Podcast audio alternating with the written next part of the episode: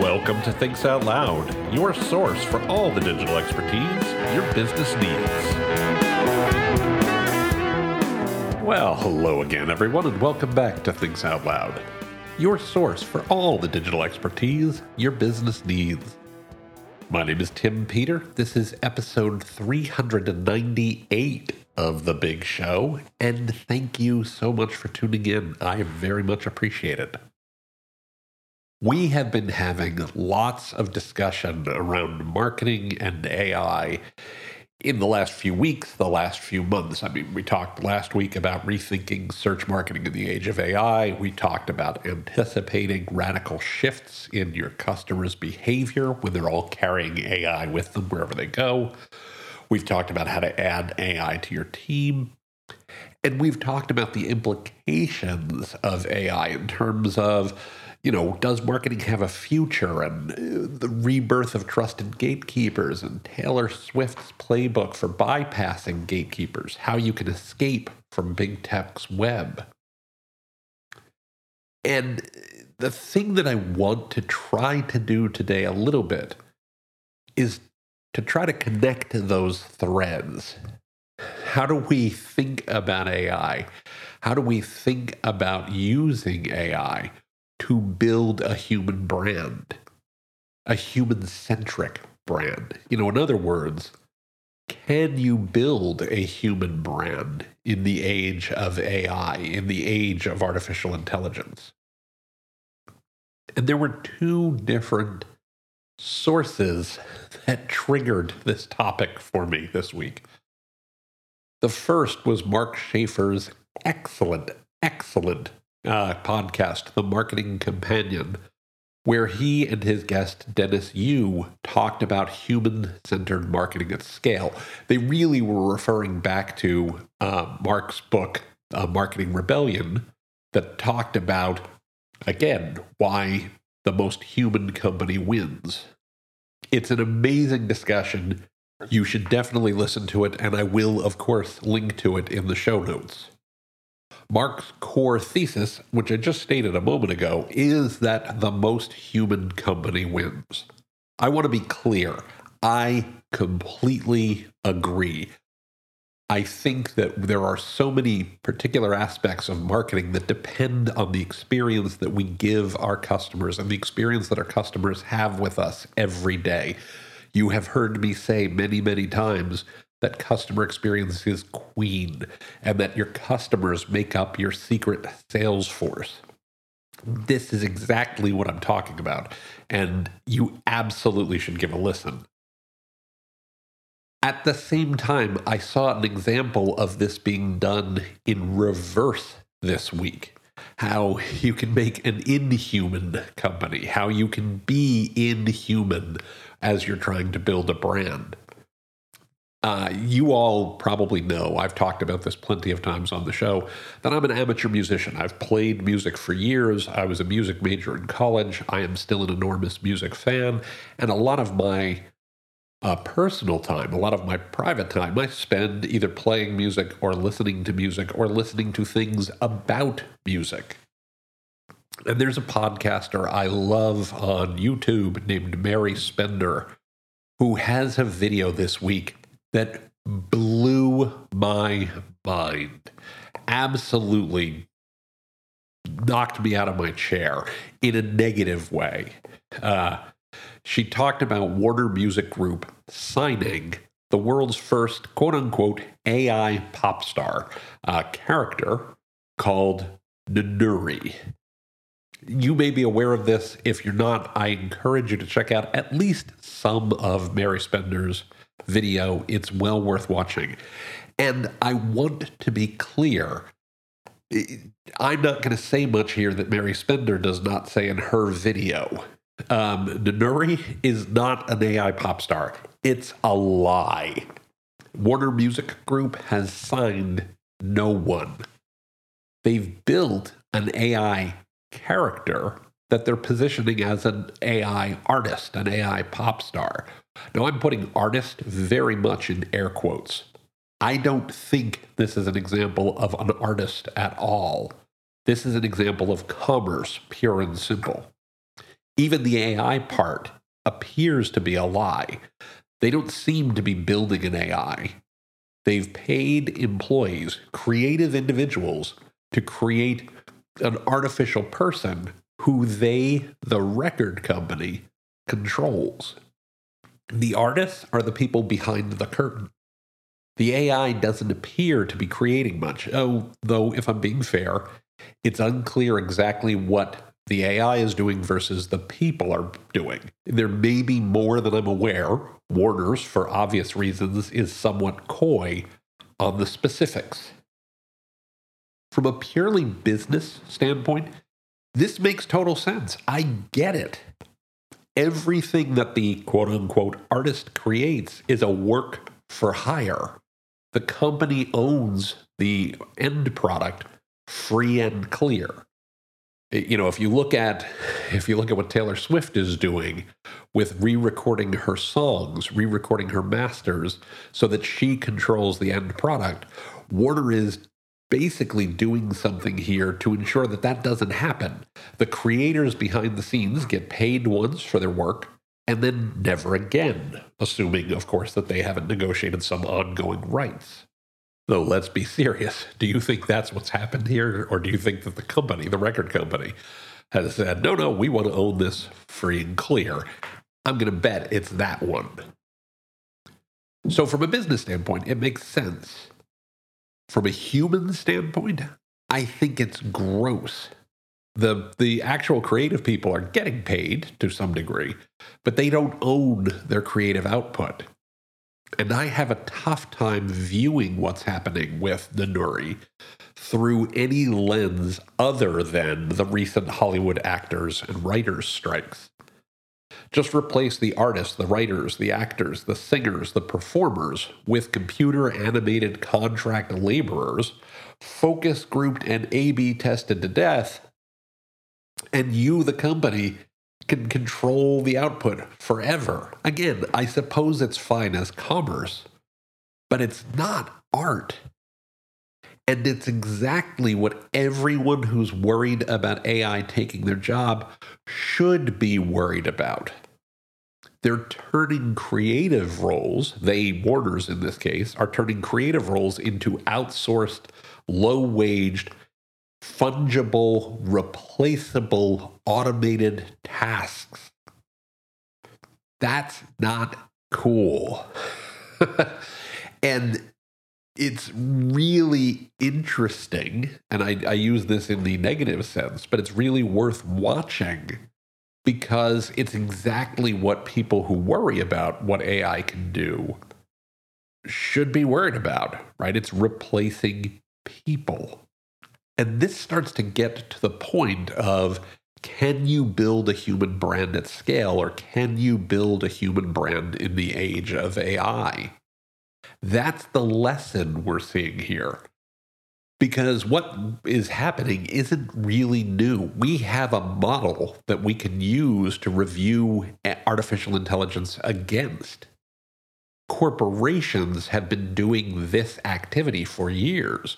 Uh, if you think about bands like the Monkees, if you think about cartoon characters, animated characters, where they can replace the voice actor from time to time, or need to, right? Uh, Mickey Mouse obviously hasn't had the same voice actor for his entire existence. What they're doing is creating these artificial constructs, these artificial characters to have a voice in the, the, the marketplace that can be replaced, right? And again, from a purely business perspective, it makes a certain amount of sense.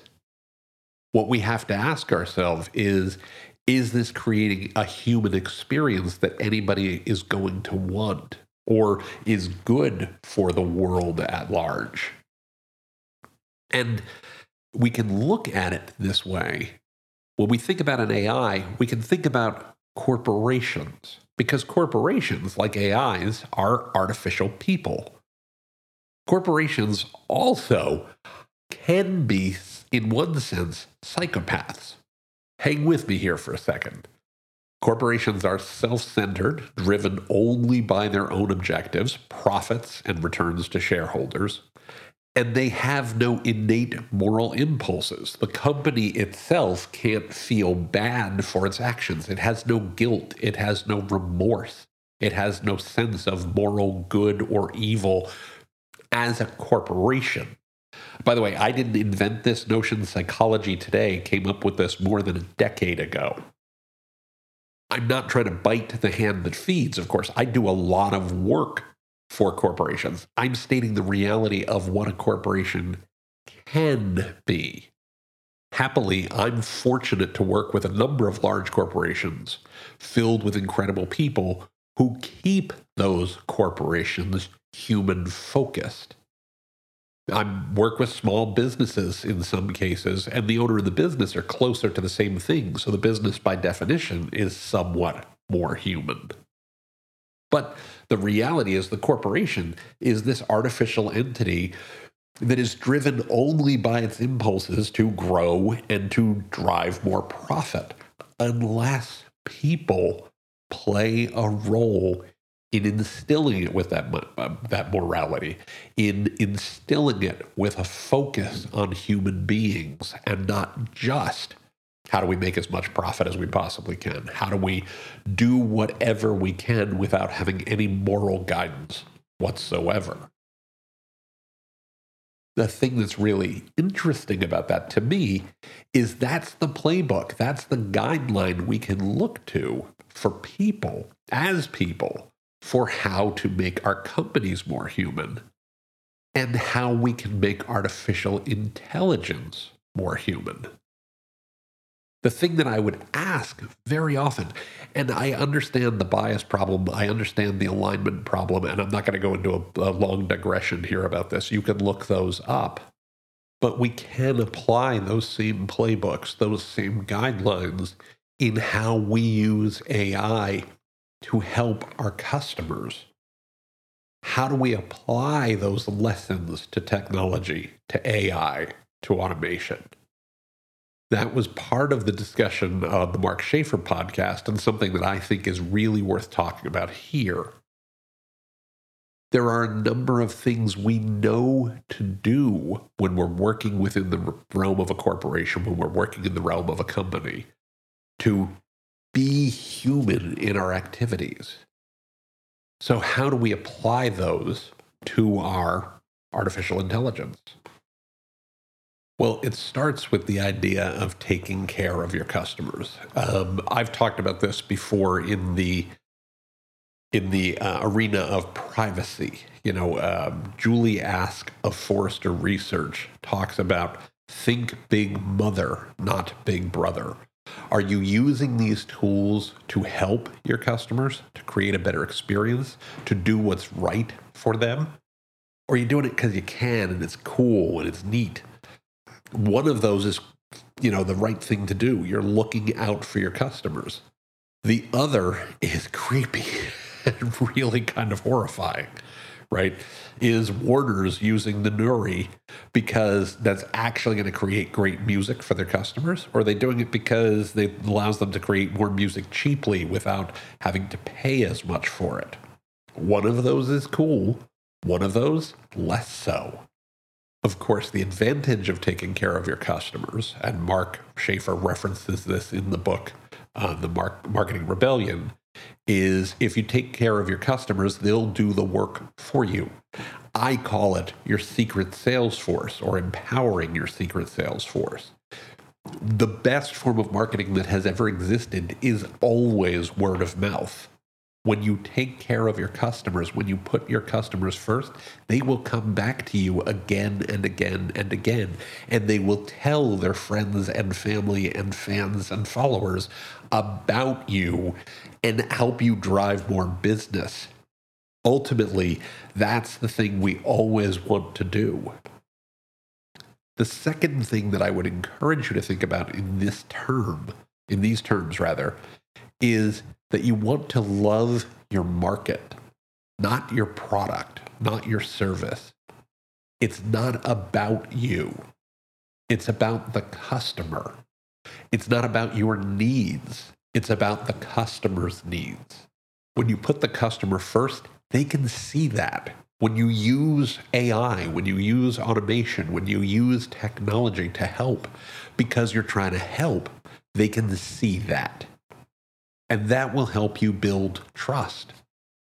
Of course, you know this. You gain trust over a long period, you lose it in a second.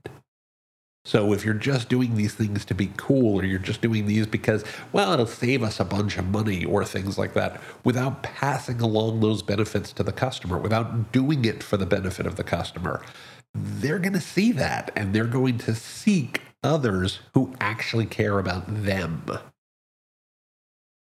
The next thing that I would encourage you to think about is, and I've said this many times before, that the modern marketing team is a media company. Well, what does the media do? We think of them as broadcasting. We think of them as, you know, telling stories, all of which is true. But it starts by listening. It starts by interacting. What is it that the audience cares about? What is it that your your customers care about? You listen to your customers, you interact with your customers, which will enable you to tell stories that matter to your customers from the viewpoint of your customers. That's how we want to use AI. We don't want to just say, hey, churn out a bunch of crap content. We want to say, how can you help me enhance this story that I'm telling? How can you help me better understand the needs of my customers? such that I'm doing what's valuable to them. I'm doing what's beneficial to them. Notice we keep going back to the same place of putting the customer first. Another one from Mark Schaefer specifically that I love, though I've talked about in a different way, is that technology should be invisible. I've talked about the movie Her, and what they got right is that the AI just works. It just exists in the background of the lives of the characters. If you think about it, light switches are technology, but they're completely invisible to most people. We don't think about them, we simply turn on the lights. if you're like me, you may have had the experience of holding your hands under a faucet in a restroom, waiting for the water to come on, because we've learned to put your hands under the faucet and the water comes on in public places. Well, obviously, that's because they've made the technology invisible.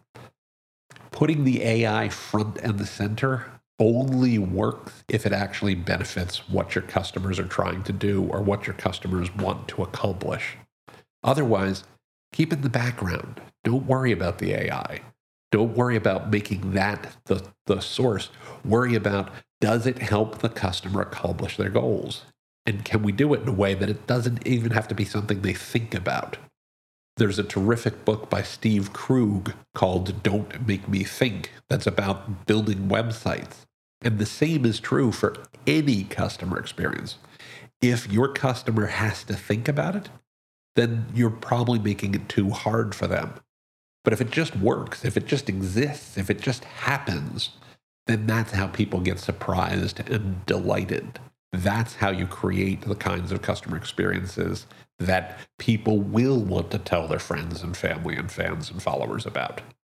You may have noticed as I talk about these things that this aligns with a framework that I've mentioned many times before, where content is king, customer experience is queen, and data is your crown jewels.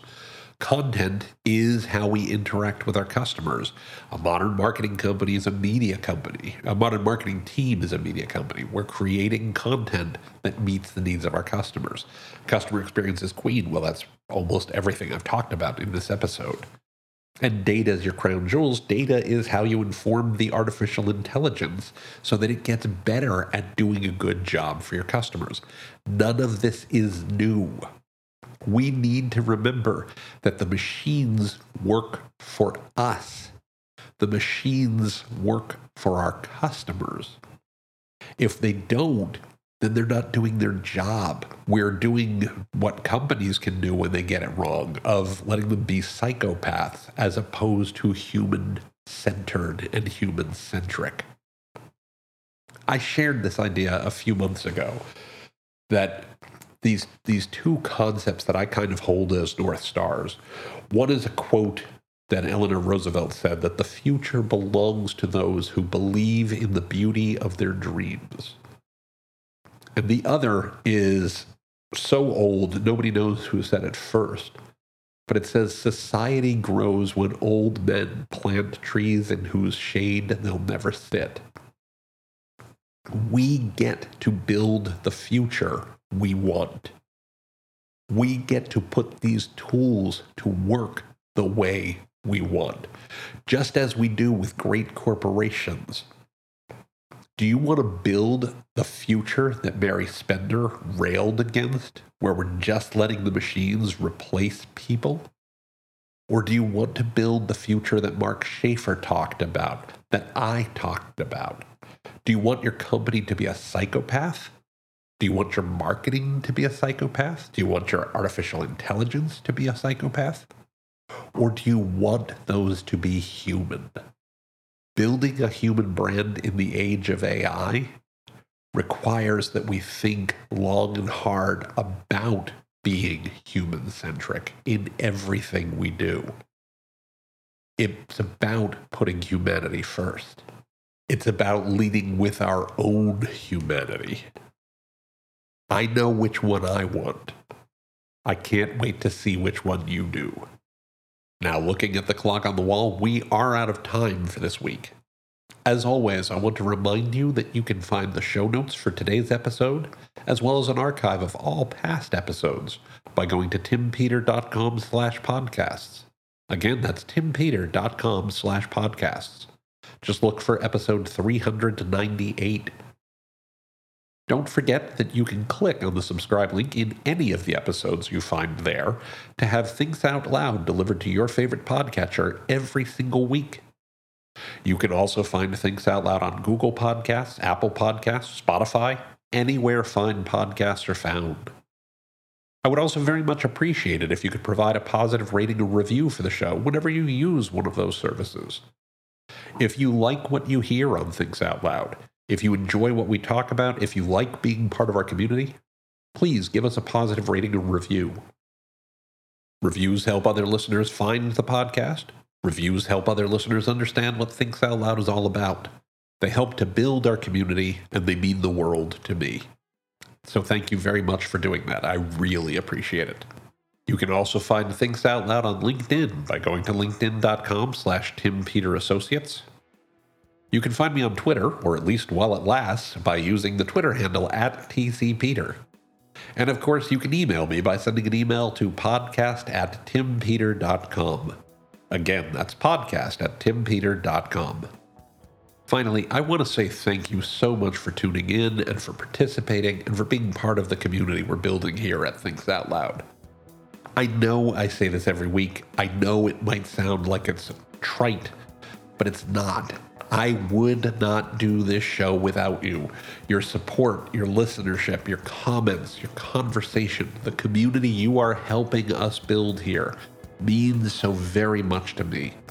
So please keep your tweets coming, keep your messages coming on LinkedIn, keep your emails coming. I love getting the chance to chat with you and hear what's on your mind and learn how we can do a better job building the kinds of content and insights and information and community that works for you and benefits you. So, with all of that said, I hope you have a fantastic rest of the week. I hope you have a wonderful weekend, and I will look forward to speaking with you here on Thinks Out Loud next time. Until then, please be well, be safe, and as always, Take care, everybody.